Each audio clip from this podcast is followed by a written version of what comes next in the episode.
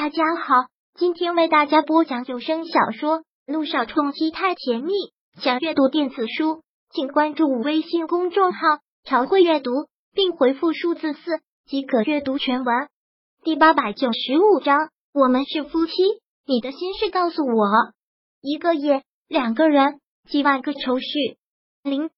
就在这时，萧谈的手机响了一下，是一条短信。许是周围的环境太过安静。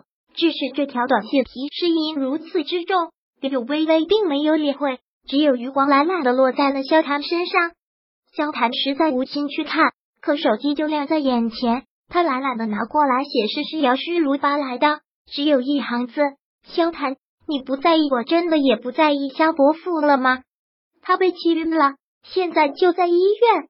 发这条短信，姚诗如绝对是故意的。当看完这条短信的时候。萧谈的心一紧，气晕了，去了医院。萧谈并不是铁石心肠的人，看到这个消息，他潜意识里自然也是着急。可情绪中的那股愤怒的执拗，却又让他的情绪那么别扭，又恨又气又担心，既想跟他断绝关系，又跨不过那句血浓于水。担心了，就去看看吧。柳微微也看到了那条短信的内容。他收回了目光，似感上似的说道：“他毕竟是你的亲生父亲，而我不过就是你婚姻交易的冠名妻子，不需要为我断了你们的父子关系。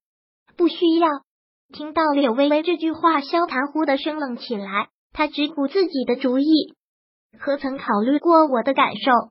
萧谈很带情绪的一句话落，他又发动了车子，飞速的将萧月的方向驶去。这个夜很不安稳。回到萧院之后。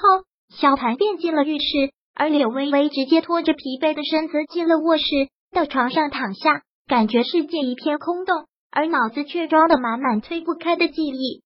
从小到大，那些过往无孔不入，就毒蛇一般往他脑子里钻。活了这么多年，他好像从来都不知道幸福是什么，更不知道和谐的家庭是什么。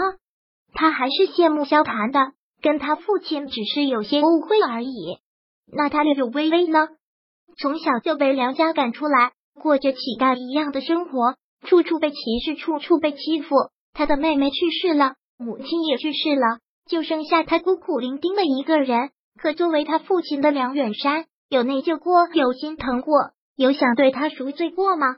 都没有，反而现在他是整个梁家的眼中钉，都恨不得他能在这个世界上永远的消失。为什么呢？难道在梁月莎的心里就没有一点点的骨肉亲情吗？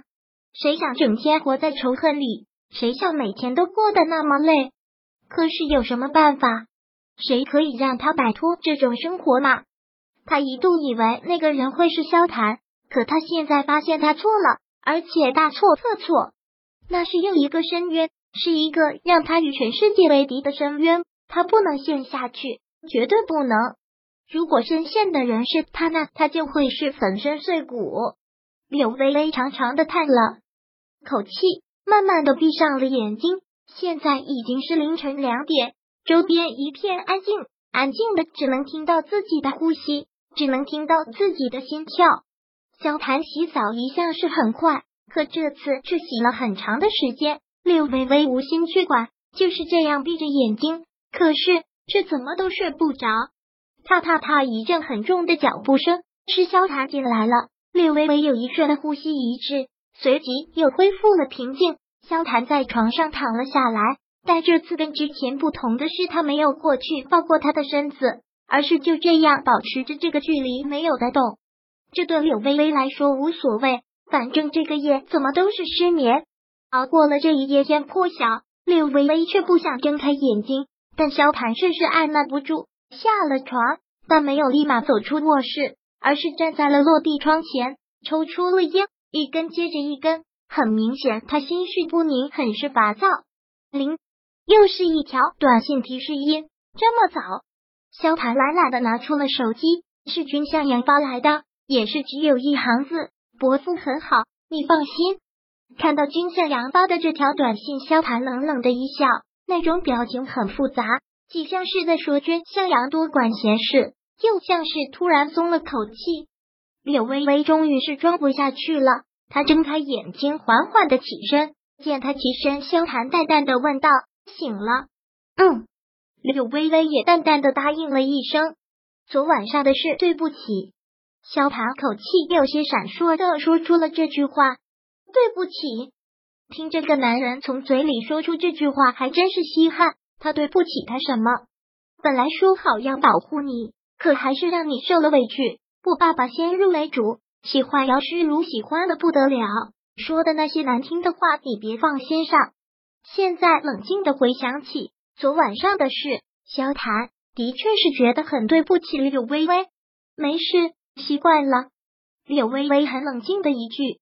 其实萧谈倒是希望他能跟其他女孩一样，跟他撒撒娇，然后委屈了就对他大吵大闹，那样他还好哄些。像这样，他永远都不知道柳微微心里在想什么。微微，我们现在是夫妻，你心里怎么想的？我希望能跟我说。萧谈看得出柳微微心里憋了口气。夫妻，听到这个字眼，柳微微还真是觉得可笑。那好。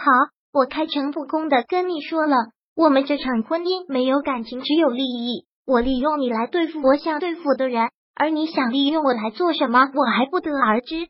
但事实已经证明，因为我已经让你跟萧家到了关系崩溃的边缘，我是无所谓。现在我什么都没了，没有任何东西是我输不起的。可你不同，你还有你的家族，你还有你的包袱。如果这份利用关系的坚持。会让你失去这一切的话，我希望你能考虑清楚，不用急着回答我。说完，柳微微便下床，直接走出了卧室。而现在，萧谈才看到柳微微昨晚上连衣服都没有脱。这边两人尴尬的关系，另一边气氛也没有太融洽，因为君向阳在的关系，萧小言坚持要在萧成章的病房守夜，萧夫人便也去休息了。可君向阳好似心情有些不好，会时不时来看看萧成章的情况，却不会一直留在这里。到了最后，萧小言守着守着，便趴在病床边睡着了。萧成章醒来，缓缓的睁开了眼睛。当看到趴在床边睡得正香的萧小言时，他眉头锁紧，很是刻意的咳嗽了几声。听到这咳嗽声，萧小言一个机灵，莽莽撞撞的从睡梦中醒来，还带着一脸轻重。本章播讲完毕，想阅读电子书，请关注微信公众号“朝会阅读”，并回复数字四即可阅读全文。